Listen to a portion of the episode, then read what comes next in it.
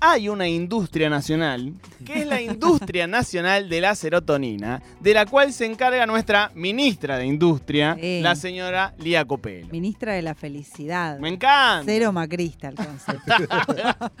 Hoy vamos a hablar en esta columna que ha tenido temas muy chicharacheros hasta ahora. Hablamos de sanguchito de miga, de Mar del Plata, de los carpinchos. Sí. Pero la felicidad es una cosa que lo abarca todo. Mm. Y hay una noticia, bien me lo anticipaba Diego Ripoll hoy en nuestro pase entre programa y programa.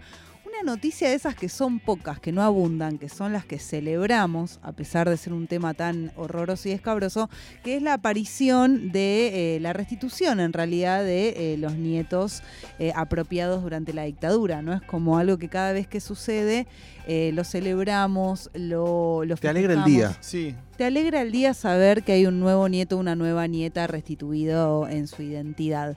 Vamos a comenzar eh, escuchando quizás eh, el anuncio de uno de los nietos más emblemáticos de los 132 que se restituyeron hasta ahora. compartir con ustedes esta alegría enorme que me brinda hoy la vida de encontrar lo que busqué y buscamos, mi familia, mis otros 13 nietos, mis dos pequeños bisnietos, mis tres hijos, que Laura, que pronto se van a cumplir años de su asesinato, sonría desde el cielo y me diga y me repita lo que ella sabía antes que yo, porque yo nunca fui una mujer de, de lucha abierta, de- sino de lucha, pero no de esta que me tocó vivir tantos años. Quien habla es Estela de Carlotto, presidenta de la Asociación Civil Abuelas de Plaza de Mayo, en la aparición del nieto 114, nada más y nada menos que el suyo. Me acuerdo, pero fue como si mi abuela lo hubiese. O sea, fue como si un familiar mío Sí. hubiese tenido la alegría más grande de su vida. O sea, realmente lo sentía así de cercano. Fue así de cercano, fue realmente muy conmovedor porque de todos los nietos eh, que se esperaban, un poco el de Estela era como eso, Estela la cara más visible de, la agrupación, eh, tardó muchísimo, tardó 36 años en encontrar a ese hijo de Laura, su hija desaparecida, con toda la historia que contó tantas veces, y en ese mismo anuncio ella dice algo que me parece que habla mucho de por qué nos alegra tanto eh, que, hayan, que se hayan reencontrado, y es que se cumplió eso que decíamos las abuelas, decía Estela, ellos nos van a buscar como nosotros los seguimos buscando. Eh, él es Ignacio Montoya Carlotto, eh, músico, tuvo una infancia bastante tranquila, la verdad que nunca había dudado, eh, a pesar de que el parecido es realmente abrumador, el parecido con Estela y el no parecido con, con su- sus apropiadores. Eh, parece que en un cumpleaños una amiga de su pareja se acerca y le dice, che, hay alguien en la familia que, que está involucrado en temas de la dictadura, como que hubo una complicidad ahí. Él empieza a investigar, empiezan a salir todos los trapitos sucios y termina descubriendo que efectivamente eh, su partida de nacimiento estaba firmada por eh, uno de los médicos que estaba denunciado como tantos otros cómplices eh, en, en- en esto que fue, bueno, el- la El robo de apropiación sistemática de robo de bebés. Hay algo muy loco a la hora de contar estas noticias. Es que esto no fue una buena noticia para él. Eh, y él mismo cuenta varias veces, de hecho le llevó un tiempo como apropiarse de ese nuevo apellido de Carlotto. Él cuenta que mientras todo el país celebraba, como nosotros festejábamos, y que él lo comprendía como, como una buena noticia, él acababa de destapar la puerta a la tragedia más grande de su vida, ¿no? A ser una persona de 36 años que vivió una vida de mentira, a enfrentarse a, que su familia, con la cual no había tenido particularmente eh, desencuentros a lo largo de la vida, le había mentido a lo largo de toda su vida. Entonces me parece muy interesante como esta pregunta de, bueno, ¿por qué celebramos cada vez eh, que aparece eh, la restitución de un nieto? Y hay algo que también lo dice Estela en algún momento, que tiene que ver con que, eh, que todavía existan chicos privados de su identidad. Es algo que nos afecta a todos, no es una alegría individual, no es que, bueno, esa familia se alegra y se termina ahí.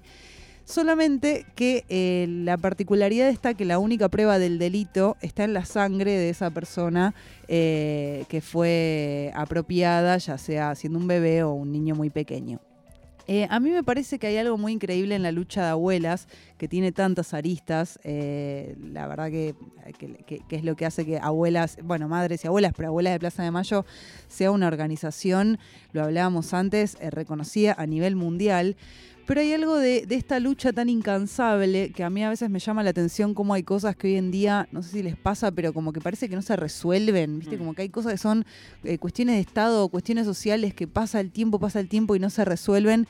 Y pienso en la cantidad de cosas que resolvían eh, en el día a día estas mujeres, porque cada día que pasaba era un día más que estaban lejos primero de sus hijos y después de sus nietos, y que además el paso del tiempo embarraba cada vez más la cancha. Eh, una de las cosas más terribles de esta última dictadura cívico-militar tiene que ver con esta práctica sistemática y generalizada en donde eh, los genocidas se apropiaban de esos bebés. En algunos casos, bueno, hubieron casos de ventas de bebés, pero en general había una cuestión medio de eh, adopción entre amigos y cómplices de los genocidas o se los quedaban ellos también. Y hay algo que, bueno, vamos a escuchar eh, un audio ahora de la primera restitución con prueba de ADN, que es de Paula Logares, que cuenta cómo fue eh, el día que volvió eh, de enterarse efectivamente que había sido apropiada por genocidas. Salíamos de tribunales y yo iba ya en uno de los autos con mi abuela y mi abuelo, que los acaba de ver en ese momento. Y llegamos a la casa de Banfield, que es la casa que yo conocía de nena, de beba. Nada, yo llego y no, no es que la recuerdo y digo, uy, volví ni nada, pero a mi abuela sí le llamó la atención que cuando yo entro como que me muevo y me manejo como si la conociese de la casa. Bueno, ese es el testimonio de Paula Logares. A Paula la secuestran junto a su familia que estaban exiliados en Montevideo. Ella era una niña muy pequeña, no se acuerda de nada. Los trasladan a todos juntos a la brigada de San Justo y ella se queda con quien era el comisario de la brigada, que lo anota, la anota como su hija, y nunca más vuelve a ver a sus padres que quedan eh, desaparecidos.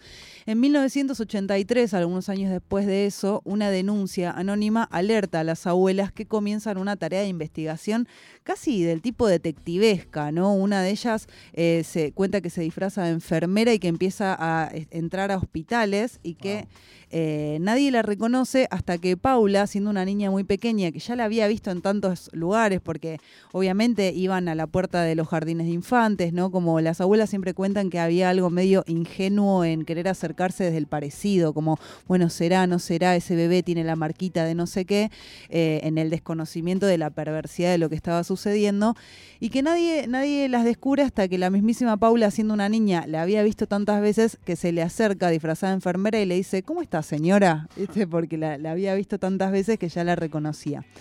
El problema aparece cuando logran probar que efectivamente Paula era una niña apropiada de las tantas otras que, que sospechaban que había.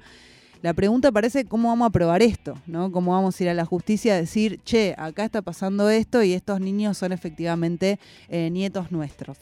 El miedo también pasaba porque les empezaron a dar niños que no eran, ¿no? Como, bueno, sí, está bien, este niño, Tomás, llévatelo. Y las abuelas querían conocer la verdad. De hecho, Estela cuenta que a lo largo de los 36 años de su búsqueda también hubieran muchas decepciones, muchas personas que aparecieron y que creyeron que iban a ser efectivamente sus nietos y luego no lo fueron. Pero la manera de probarlo fue uno de los avances científicos más grandes de la época, que tuvo un alcance mundial, que fue esto que conocemos al día de hoy como el índice de abuelidad. El índice de abuelidad tenía que ver con eh, estudios de ADN que ya existían hasta el momento para probar paternidad. Era algo medio nuevo en los 70, pero vos ya podías probar que eras padre de, un, niño. Pero no se podía hacer si esos padres o esas madres estaban, como en este caso, desaparecidos. Las abuelas empiezan a romper los huevos a lo largo de todo el mundo, se van a Europa, les cierran todas las puertas y llegan eh, a Estados Unidos, llegan a Washington a un simposio que se estaba haciendo de la ciencia y dan eh, luego en Nueva York con un argentino exiliado, Víctor Penchazade, su nombre, que les dice, esto tiene que poder hacerse, tiene que poder hacerse un estudio genético salteándose esta rama de la paternidad. Y ahí empiezan eh, a hacer estudios que eran del tipo físico-matemático-estadísticos y logran eh, el- el- la posibilidad infalible del famoso 99,9% que eh, podía probar eh, la, la- la- la cercanía, la, digamos, ser familiar de Es una persona. tremenda, ¿eh? La... Ella es como punta de lanza de un avance científico, ¿no? Es Sí. impresionante. Tremendo. Eh, bueno, esto avanza al punto de que el índice de abuelidad termina siendo una de las pruebas eh, básicas a la hora de todos los juicios y a la hora de probar que, quién era eh, nieto de, cada una de las abuelas y de los 132 nietos que se encontraron. Eh, cabe aclarar que son aproximadamente 500 los nietos calculados por la Asociación de Abuelas que todavía, bueno, quedan más de 300 eh, que, que se buscan. Y han habido un montón de avances, los voy a repasar porque tenemos poquito tiempo. El Banco Nacional de Datos Genéticos, que se crea también en ese momento con tecnología de los 80, eh, con computadoras que empiezan a cruzar datos, que por ahí cruzar un dato de, bueno, un- una persona que se buscaba con un familiar tardaba 48 horas, ¿no? Eh, entonces fue algo como muy, muy, muy de avanzada para el momento ese registro de datos. Y otro gran avance fue el de la antropología forense, que no existía en la Argentina un equipo de antropólogos forenses. Y en el regreso de la dictadura, cuando se empiezan a exhumar los cuerpos NN, empieza a ser todo medio un bardo, porque sacaban ahí los cuerpos y nadie sabía bien qué hacer con eso, que es un trabajo bastante de detalle. Eh, y al principio, bueno, se empieza a ocupar un grupo de pibes que con voluntad y no mucho más que eso, guiados por antropólogos forenses de Estados Unidos, hasta que logran formar el equipo de antropología forense que eh, lo cambia todo también porque eh, en el ADN de los restos también se encuentran muchísimas pruebas, no solo de los nietos, sino también cuando los hijos, cuando la agrupación hijos empieza a buscar eh, la manera de... eh, identificar eh, el cuerpo de sus padres. Bueno, todo esto también lleva a el- la ley de derecho a la identidad que se sanciona en el año 85 para poder llevar realmente a juicio eh, estos crímenes masivos de lesa humanidad. Y me quería despedir, pero no sé si llegamos con una carta de un pequeño Sí, párrafo. sí, llegamos, es un llegamos. parrafito de una carta de Juan Gelman, del poeta Juan Gelman, que encuentra a su nieta en el año 2000. Y en el año 95 publica una carta en página 12 eh, buscándola y creo que resume en sus palabras muy bien la importancia de la identidad en nuestra identidad también como argentinos. Voy a leer el último párrafo nomás. Léela, Dice léela, así. llegamos. Sí, no, no, igual tengo solamente esto porque es larguísima, la pueden encontrar igual completa. Ahora tenés casi la edad de tus padres cuando los mataron y pronto serás mayor que ellos. Ellos se quedaron en los 20 para siempre. Soñaban mucho con vos y con un mundo más habitable para vos. Me gustaría hablarte de ellos y que me hables de vos. Para reconocer en vos a mi hijo y para que reconozcas en mí lo que de tu padre tengo. Los dos somos huérfanos de él para reparar de algún modo ese corte brutal o silencio que en la carne de la familia perpetró la dictadura militar, para darte de tu historia, no para apartarte de lo que no te quieras apartar. Ya sos grande, dije. Los sueños de Marcelo y Claudia no se han cumplido todavía, menos vos, que naciste y estás donde quién sabe dónde ni con quién. Tal vez tengas los ojos verde grises de mi hijo o los ojos color castaño de su mujer, que poseían un brillo muy especial y tierno y pícaro. ¿Quién sabe cómo será si sos varón? ¿Quién sabe cómo será si sos mujer? A lo mejor puedes salir de ese misterio para entrar en otro, el del encuentro con un abuelo que te espera.